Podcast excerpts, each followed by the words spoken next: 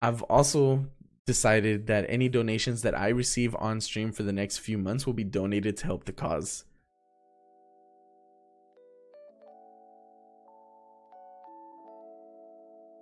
What's going on, everyone? Welcome to another episode of This Week Today with Curious J, where we talk about gaming and streaming news.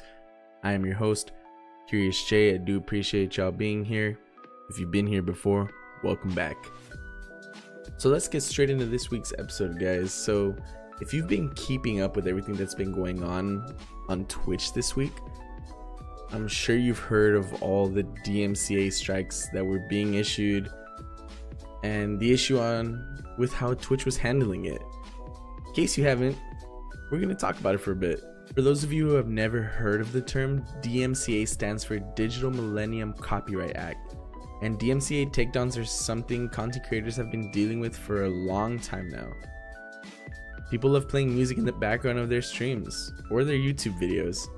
The problem arises when the music you happen to be playing has a copyright that would normally require permission and or licensing to allow you to use the song in the background of the content you're creating. Let's be honest, no one ever goes that far. We just play the song, jam out with our viewers, and hope for the best. Although this has been the case for a long time now, fairly recently, a company called the RIAA, also known as the Recording Industry Association of America, decided to finally do something about it. They put their foot down. From my understanding, they took two popular songs and then created a bot that would go through clips and VODs dating all the way back to 2017 and search for the use of two songs specifically, from what I understand. Whenever they found a stream using the songs, they would then notify Twitch and ask them to implement a DMCA takedown or a DMCA strike on the streamer.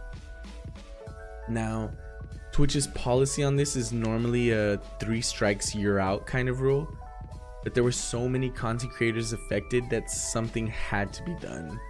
If Twitch had just gone and permabanned every streamer that was affected by the strikes, they would have probably had to shut down their business completely. At the start of it all, streamers were freaking out and reached out to Twitch asking for advice on the situation. And Twitch kind of just responded with a, hey, um, you should just go delete all your clips and VODs, you know, just to be safe, right? But I mean, come on. Really? That's a lot of precious memories for most streamers and viewers. Just gone down the drain just because they weren't sure which clips or VODs were the actual culprit. But I mean, Twitch knew exactly which ones were to blame. So couldn't they just do something about it themselves? Well, on June 10th, Twitch responded that they will be looking to expand the use of their music tracking software to delete any clips that may contain copyrighted music without penalizing the streamer. In the future, though, content creators will face penalties for using copyrighted audio. The streaming platform is also developing a mass delete function for clips. However, they said that such a function is a few weeks away and asked content creators in the meantime to disable the creation of new clips manually. They also clarified the rights of the record labels and ultimately that the platform must abide by the DMCA.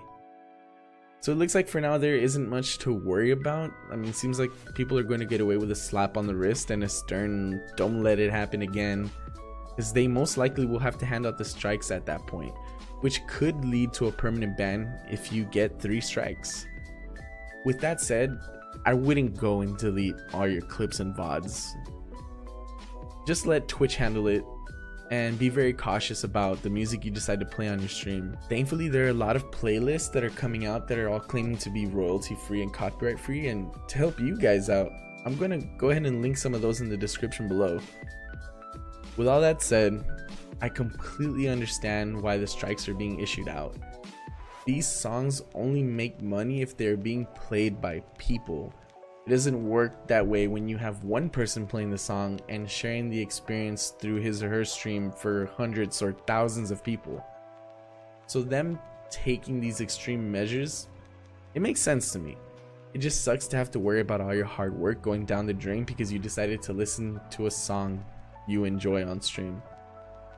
With that said, just be careful.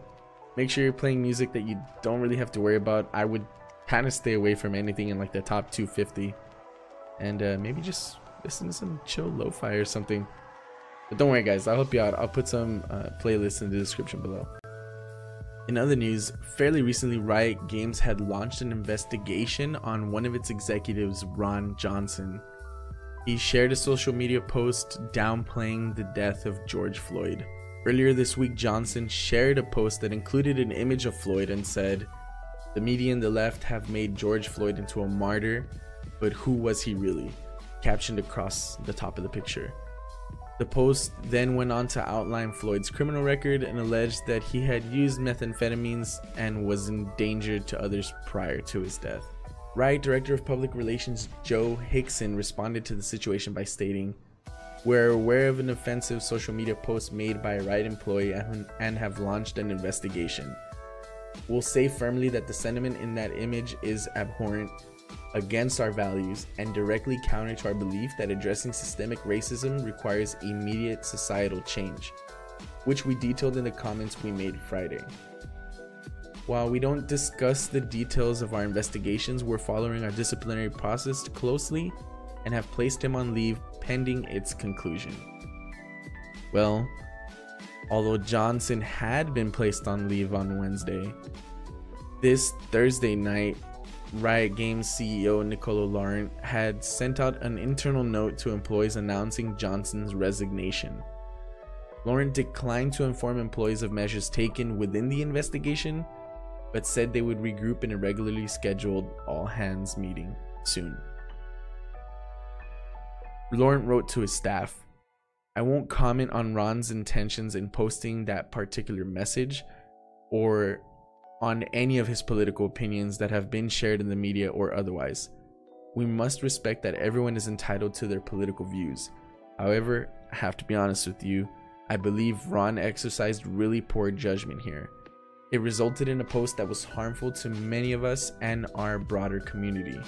It was insensitive, and in this moment, it undermines the commitment we've made to stand against all acts of injustice, racism, prejudice, and hate. It also hinders our ability to create an inclusive environment for our entire community, rioters, players, and partners alike. Ron understands this and recognizes that he will be ineffective as a leader at Riot going forward. As a result, he was he has resigned effective today. Uh, this happened Thursday night. So, apart from Johnson's resignation, Riot also made another statement saying, "We're committing 1 million to areas where we know we can make an impact, including justice reform, long term solutions to address racial bias, and support for local black owned businesses. We're also striving to change the face of our industry and create opportunities, including by investing $10 million in founders underrepresented in the games industry and helping create a future pipeline of underrepresented talent for the gaming and tech world. We know there is much work to be done and we vow to do our part. I'm honestly glad that Riot is making an effort to help with everything that has been going on lately. It shows a lot from the company, and I'm glad that they decided to part ways with someone as narrow minded as Ron Johnson. I've also decided that any donations that I receive on stream for the next few months will be donated to help the cause. I don't know exactly which charity they'll go to just yet, but I'll do my research and make sure the money goes to the right place. It may not be much, but I want to do my part and help out in any way I can. And last but not least, Nintendo announced a breach that they had back in April, but it doubled the number of affected accounts in an update this week as a result of continuing the investigation. The issue applies specifically to anyone who connected their old Nintendo 3DS and Wii U Nintendo Network ID or NNID to the Switch Nintendo now uses a system called Nintendo Account, but the company allowed people with the existing NNIDs to connect those to their new Nintendo account. Nintendo said it no longer allows NNID logins on the Switch. Your account was breached, you'll likely know soon by receiving an email from Nintendo.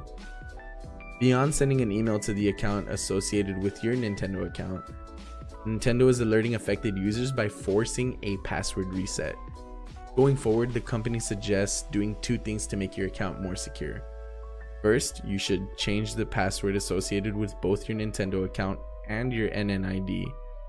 Second, you should set up a two factor authentication, which adds that extra layer of security on top of a password. This last bit of news is kind of more of a heads up from me. Um, although Nintendo did receive a massive breach, you never know when it could happen to any other company. The good thing is, most services these days offer the option of setting up a two factor authentication. So, my recommendation to you is to take advantage of that service and set it up before it's too late. Just as an example, I've seen quite a few people I know personally lose their Prime sub on Twitch to some random streamer that they don't even know because their Twitch account got hacked, which could have easily been prevented with a two factor authentication. But that's gonna be it for me from this week, folks. Um, y'all stay safe out there. Remember, I do stream on Twitch Tuesday, Tuesday, Thursday, Sunday. Sorry, uh, around 10:30 p.m. Central. We're playing a lot of Valorant right now. Sundays are usually my RPG days. Right now, I'm still going through Dragon Quest Builders. Super fun game. I really love it. And um, yeah, I hope to see y'all there. We'll chat. We'll talk about any of this stuff or anything else you want to talk about. We'll always have a good time. Till next time, everyone, take it easy. And as always, stay curious. Peace.